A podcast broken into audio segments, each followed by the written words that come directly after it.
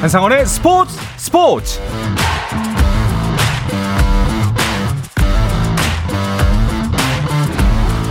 스포츠가 있는 저녁 어떠신가요? 아나운서 한상원입니다.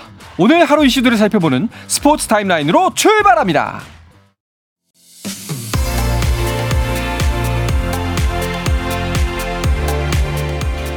한국 수영이 2024 카타르 도하 세계 수영 선수권 대회를 금메달 2개와 은메달 1개, 동메달 2개, 최종 8위의 성적으로 마무리했습니다. 한국 수영이 올림픽 정규 규격인 롱코스 세계 선수권 대회에서 10위 안에 진입한 것은 이번이 처음이고 역대 대회 가운데 가장 많은 5개의 메달을 획득했습니다. 경영에서 김우민과 황선우가 각각 금메달, 계영 800m에서는 은메달로 세계 선수권 대회 사상 최초의 단체전 메달 획득에 성공했고 다이빙에서 동메달 2개를 목에 걸었습니다. 한편 중국은 이번 대회 다이빙에서 9개, 아티스틱 스위밍과 경영에서 각각 7개의 금메달을 획득해 총 금메달 23개와 은메달 8개, 동메달 2개로 종합 우승을 차지했습니다. 독일 축구 바이에른 뮌헨의 김민재가 보홈과의 분데스리가 경기에 중앙 수비수로 선발 출전해 풀타임을 소화했습니다. 하지만 팀은 후반 우파메카노의 퇴장으로 수적 열세 속에서 3대 2로 역전패하며 리그에서 시즌 첫 연패를 기록했고 라치오와의 챔피언스리그 16강전을 포함하면 3연패를 기록 중입니다. 쇼트트랙 대표팀의 박지원, 김길리가 나란히 월드컵 남녀부 종합 우승을 차지했습니다. 박지원은 월드컵 6차 대회 남자 1000m 결승에서 우승하면서 올 시즌 금메달 5개로 종합 1위를 지, 지켜 2년 연속 크리스털 글로브를 수상했고 여자 1000m 결승에서 은메달을 추가한 김길리 역시 여자부 랭킹 1위를 유지해 생애 첫 종합 우승을 거뒀습니다. 한국 남자 탁구 대표팀이 부산 세계 탁구 선수권 대회에서 인도를 3대 0으로 이기고 조별리그를 4전 전승으로 통과했습니다. 이로써 대표팀은 조 1위로 16강에 진출했습니다. 메이저리그 LA 다저스의 오타니 쇼헤이가 샌디에고 파드리스와의 올해 시범 경기 개막전에 결장합니다. 이에 따라 샌디에고의 고우석과 투타 대결은 물론 김하성과의 타격 경쟁도 추후로 미뤄졌습니다. 7년 만에 전통적 동서부 간 자존심 대결을 펼쳐진 미국 프로농구 NBA 올스타전에서 동부 컨퍼런스가 211대 186으로 승리했습니다. 한편 동부에서 가장 많은 39득점을 기록하며 팀을 승리로 이끈 릴라드가 올스타전 MVP에 선정됐습니다.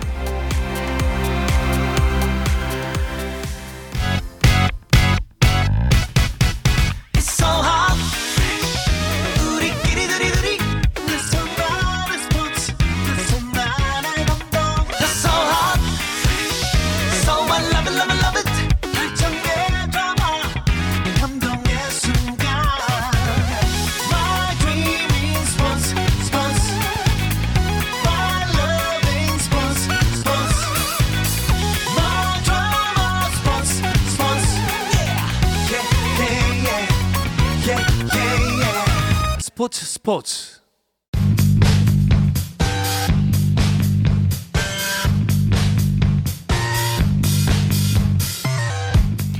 귀에 쏙쏙 박히는 야구 이야기 스트라이크 존 시작하겠습니다. 먼저 BGN 스포츠월드 이혜진 기자와 인사 나누겠습니다. 어서 오십시오. 안녕하세요. 반갑습니다. 자 그리고 스트라이크 존에 새로운 출연자 한 분이 합류하셨습니다. 중앙일보의 김효경 기자를 소개합니다. 어서 오십시오. 안녕하십니까. 네, 반갑습니다.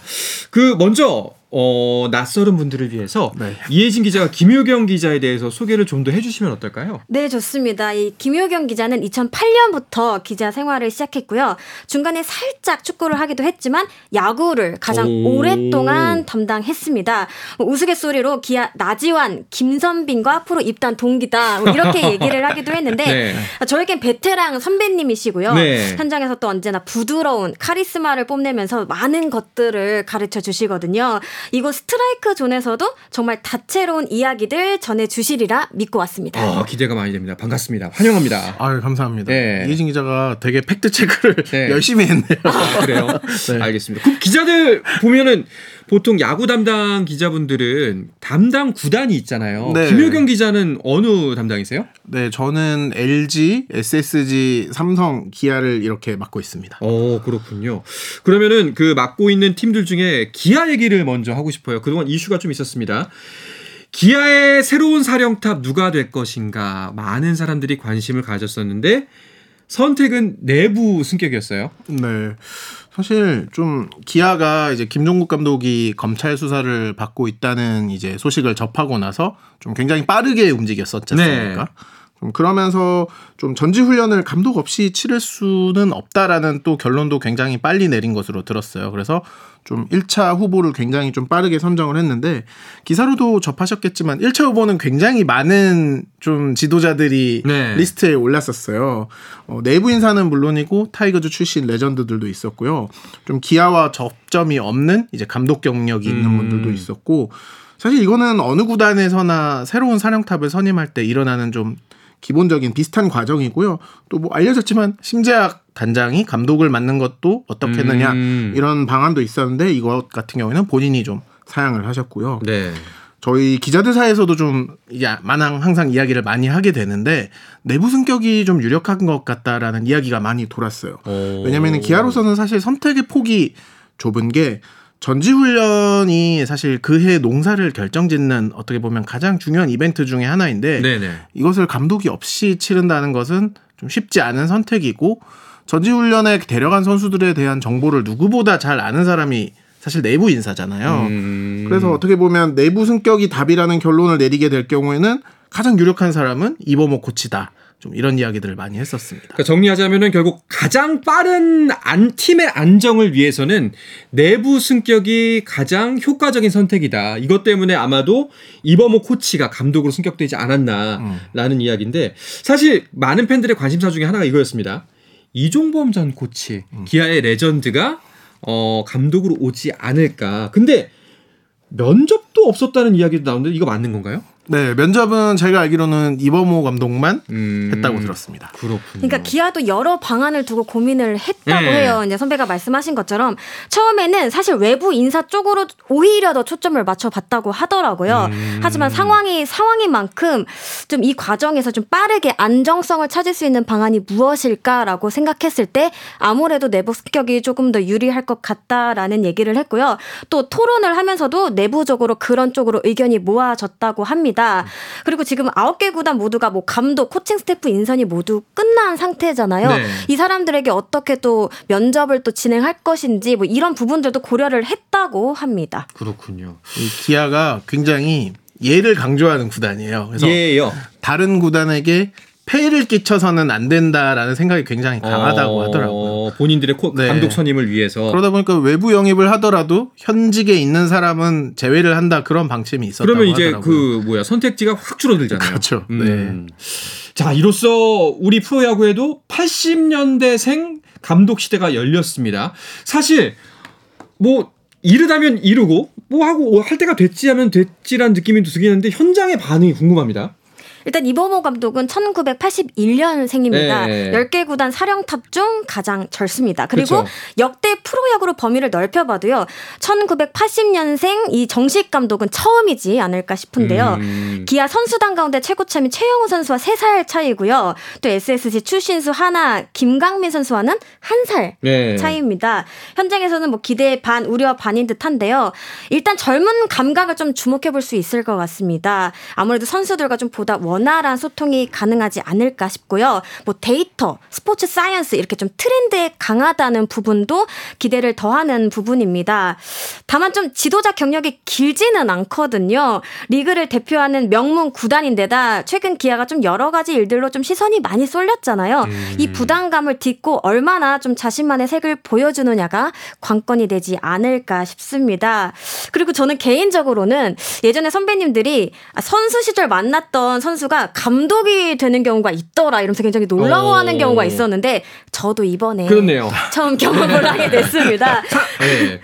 그팀 안에서만 보더라도 사실상 지금 현역으로 뛰고 있는 선수들이 뭐 이범호 코치였습니다만 그래도 선배잖아요. 선배고 뭐 가깝게는 형이라고 부를 수 있는 형님이라고 부를 수 있는 건데 그렇죠. 사실 몇몇 선수들은 이제 선수들이 같이 훈련을 할 때는 코치님이라고 깍듯이 말을 하지만 둘이 따로 볼 때는 그렇죠. 형이라고 하, 하고도 했었거든요. 사실. 그러니까요. 그 형님 리더십이란 말이 있는데 이범호 감독한테 딱 맞는 말이겠어요? 네, 사실 아까도 말씀드렸지만 저희끼리는 이범호 코치는 언젠가는 감독을 할 사람이라는 생각들을 굉장히 오. 많이 했었거든요. 어떤 점 때문에요? 어, 일단 아까도 말씀드렸지만 그런 소통 능력이 굉장히 좋아요. 오. 일단 그 대부분의 베테랑 선수들이 좀 많은 팀인데 기아이 같은 경우에는 거의 잡음 없이 좀 굴러갈 수 있었던데 이범호 선수가 좀 선수 시절부터 굉장히 그런 노력을 많이 했었고요. 또 이범호 선수가 어떻게 보면 본인도 직접 얘기지만 나는 스타 출신은 아니다라고 얘기했거든요. 물론 국가대표까지 했지만 좀 무명 시절도 있었고 또 어떻게 보면 국가대표로 성공을 했지만 그 과정까지가 굉장히 좀 시간이 필요했었거든요. 그래서 좀 선수들이 성장하는데 어떤 과정이 필요하고 음. 또 스타 선수들은 어떤 마음인가 그 두 가지를 다 알고 있는 사람이었던 거죠. 그래서 코치 생활을 할 때도 좀 이군 감독 역할을 먼저 했었거든요. 총괄 코치로. 네. 그때도 이군 선수들한테 굉장히 자기가 좀 겪었던 이야기들을 진솔하게 많이 하는 걸 보고 구단에서도 아, 이 사람은 좀 나중에 감독을 시킬 수 있는 사람이구나. 좀 어떻게 보면 정말 형님 리더십의 좀 전형이라고 할 수 있겠죠. 말씀을 들어보니까 진짜 팀의 안정화에는 이범호 감독이 딱이다라는 생각이 듭니다. 자, 그리고 기아가 이범호 감독 체제로 새롭게 바뀌었지만 코칭 스태프의 보직 변경은 없다고요? 네, 그렇습니다. 수장이 바뀌었지만 코칭 스태프에는 큰 변화가 없을 예정인데요. 기아에 따르면 기존 이범호 감독이 맡았던 이 1군 타격 코치 자리를 추가 보강 없이 그냥 홍세한 코치가 맡을 예정이다라고 얘기를 했습니다. 그리고 이 밖의 변화는 없다라고 좀 밝혔습니다. 한 차례 좀 악재가 컸던 만큼 계속해서 언급을 하지만 변화를 꾀하기보다는 좀 안정을 추구하는 방향으로 가는 모습이고요. 지금 시스템을 유지하겠다 이런 의도를 좀 확실히 보여주지 않았나 싶습니다. 이게 시기의 문제도 있는 것 같아요. 어쨌든 코치들도 단연 계약을 하는 코치들도 있지만 대부분은 1년 계약을 하는 코치들이 많단 말이에요.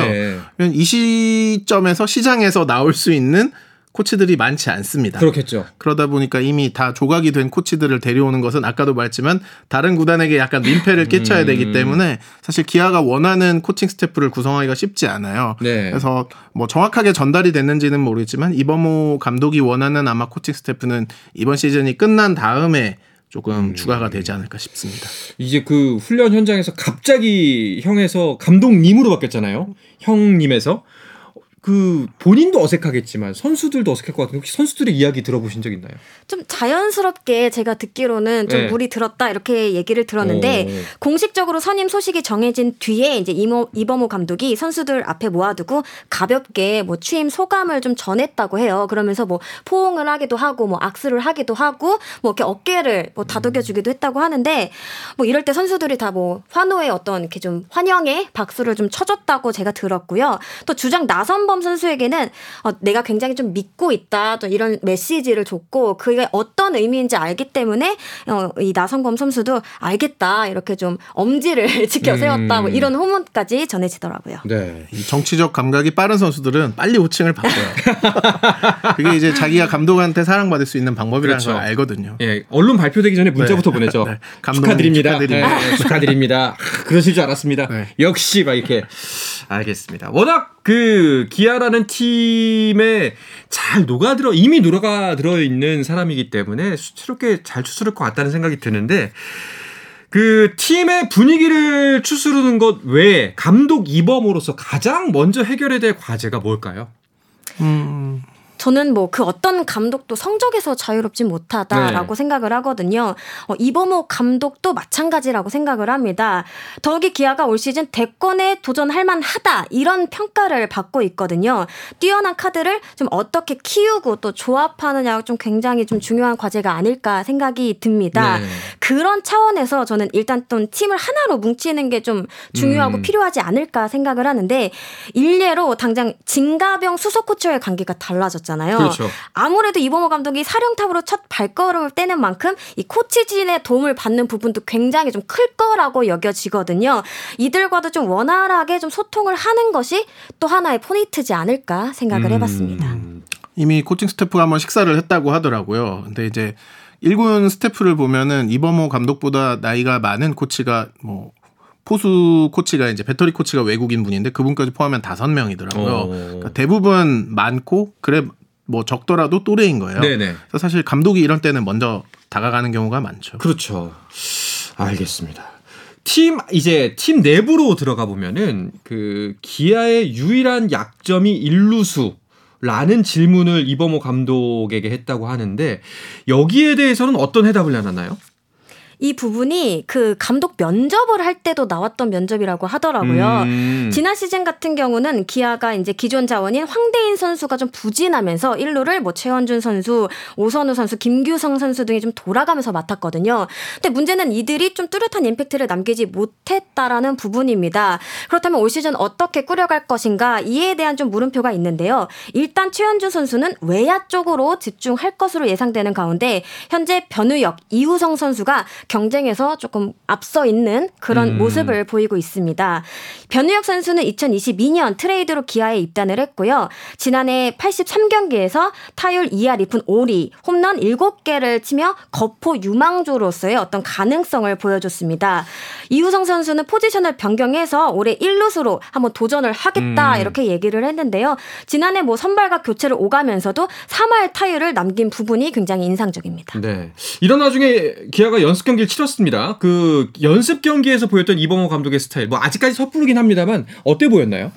사실 이게 캠프 경기라는 게 예. 감독의 색깔을 보여주기가 정말 힘든 경기예요. 음. 어떻게 보면 투수들은 1이닝씩 짧게 잘라서 나가고 주전 선수들도 아직 몸이 완전히 만들어지지 않은 상태거든요.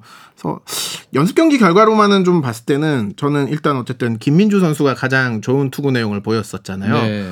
사실 2라운드 1, 2라운드 선수들이 보통 캠프를 가는데 이 선수는 7라운드 그리고 2년제 대학 선수 출신인데도 음. 좀 빨리 갔어요. 우리 팬들한테는 사실 이제 최강 야구라는 프로그램을 통해서 이제 많이 알려지긴 했지만 어 대학 관계자들도 사실 이 선수가 좀 프로에서 바로 통할까라는 오. 의문을 많이 가졌다고 하더라고요. 그만큼 이제 기아 코칭 스태프에서는 이 선수의 좀 잠재력을 좀 눈여겨 봤던 것 같고 이범호 감독도 좀 시험을 해보고 싶었던 것 같습니다. 알겠습니다. 자, 그래서 두 분이 야구 전문 기자로서 질문을 드리자면은 이범호 감독 체제 기아 올해 어떨까요? 어떻게 생각하세요? 사실 저는 초보 감독에게 가장 힘든 것 중 하나가 이 위기 대처 네. 능력이라고 생각을 하거든요. 그런데 이범호 감독의 경우에는 어쩌면 좀 본격적으로 출발하기도 전에 이미 어느 정도 좀 맛보고 출발했다라고 봐도 좀 과언이 아닐 것 같아요. 그런 측면에서 저는 오히려 좀 기대가 되더라고요. 음. 그리고 얘기가 많이 나오는 게 이범호 감독이 선수단으로부터 굉장히 큰 지지와 신뢰를 받고 있거든요. 우리가 이제 새로운 감독이 왔을 때 허니문이다 이런 표현을 쓰는데 이 선수단의 신뢰를 받는 감독일수록 이 허니문이 좀 길다. 그렇죠. 수 이런. 얘기도 굉장히 많거든요. 어, 물론 뭐 중간중간 뭐 예상치 못한 부상이 있을 수도 있고 뭐 여러 가지 변수도 있긴 하지만 어쨌든 좀 어, 정규리그 초반 스타트를 좀 잘 끊어 준다면 팬들이 원하는 그림을 그려낼 수도 있지 않을까 이렇게 조심스럽게 한번 예상을 해봅니다. 김일경 기자는 어떠세요?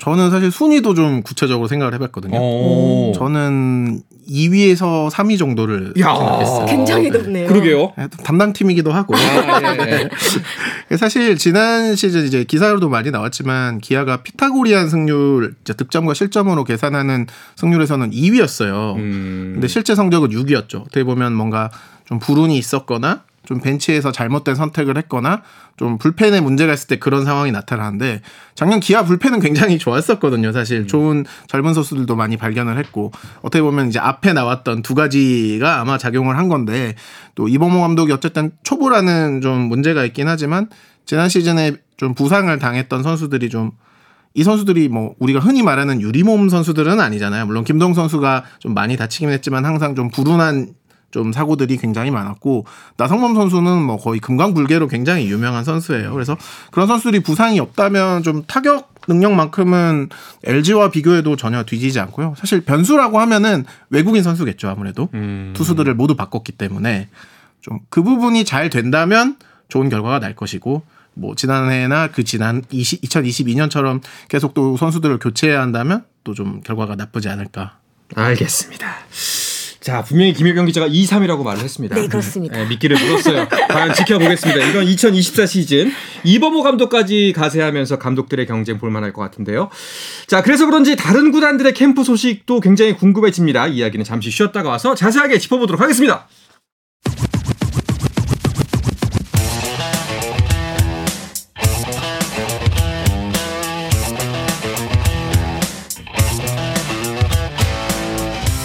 짜릿함이 살아있는 시간 한상원의 스포츠 스포츠.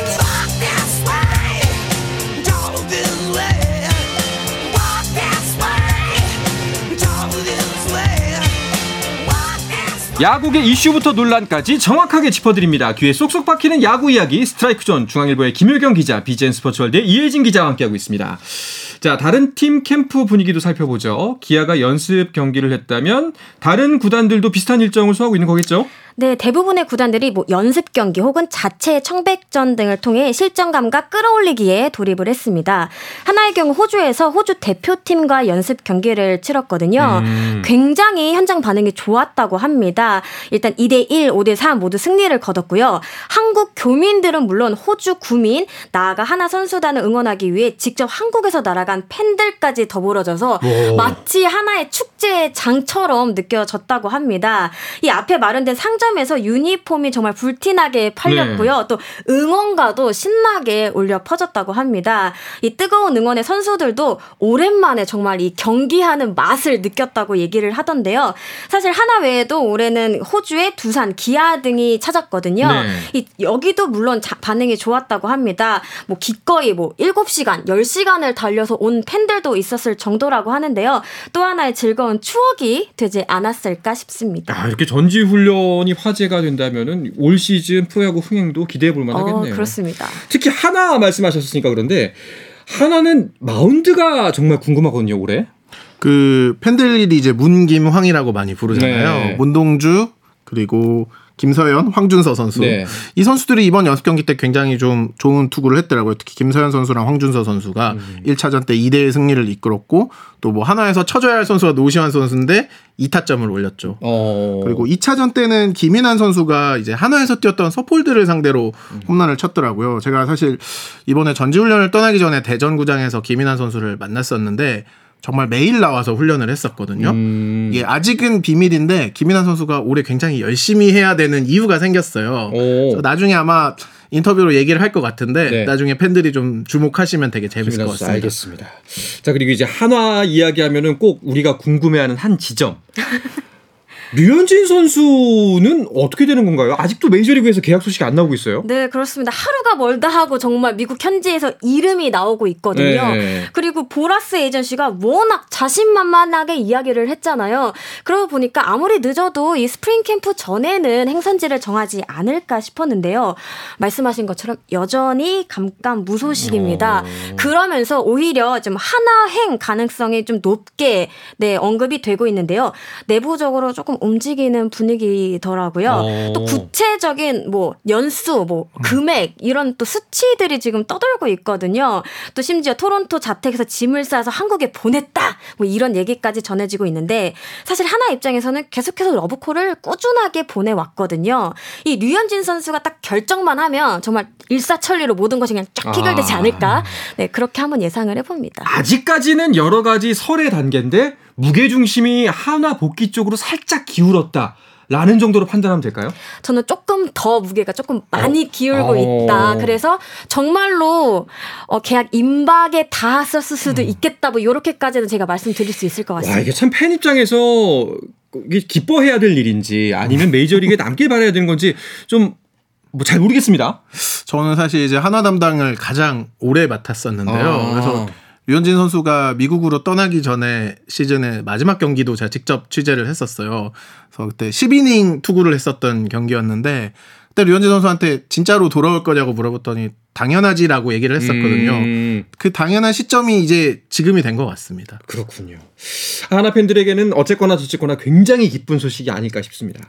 자 시간이 많이 남지 않았는데요. 그 다른 팀들은 이번 그 전지훈련 기간 어떻게 준비하고 있는지 간략하게 소개를 해주시죠. 저 롯데 같은 경우에는 일본 프로야구 지바 롯데와의 연습 경기를 가질 예정이거든요. 네. 24일, 25일 일본 오키나와에서 가질 예정인데 무엇보다 이 괴물 투수라고 알려진 이 사사키 선수가 나온다고 알려져서 음. 관심을 모으고 있습니다.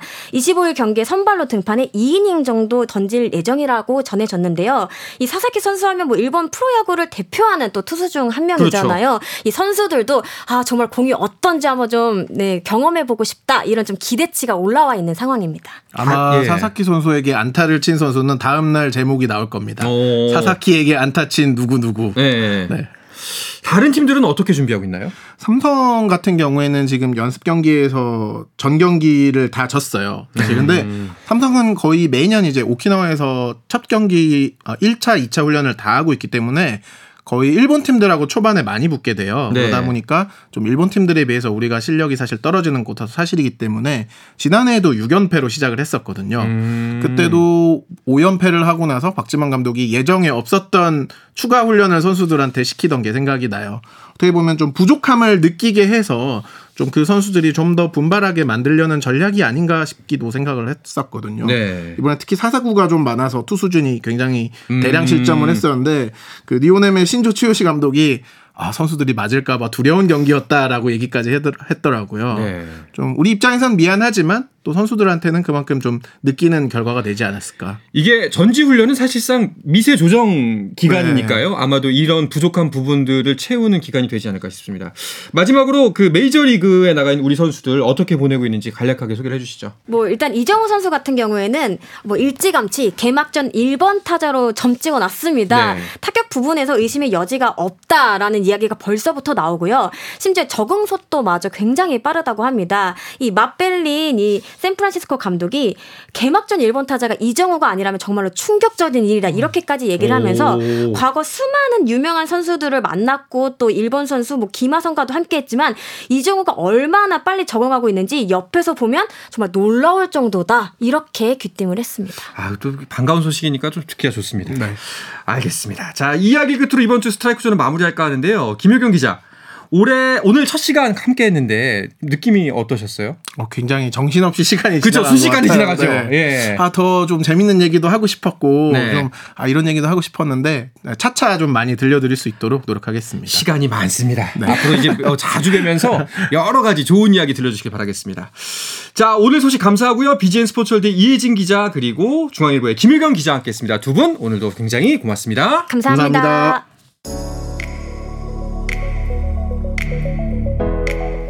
네, 월요일 저녁의 야구 이야기 스트라이크 좀 마치겠습니다. 저는 내일도 저녁 8시 30분에 돌아오겠습니다. 한상원의 스포츠 스포츠.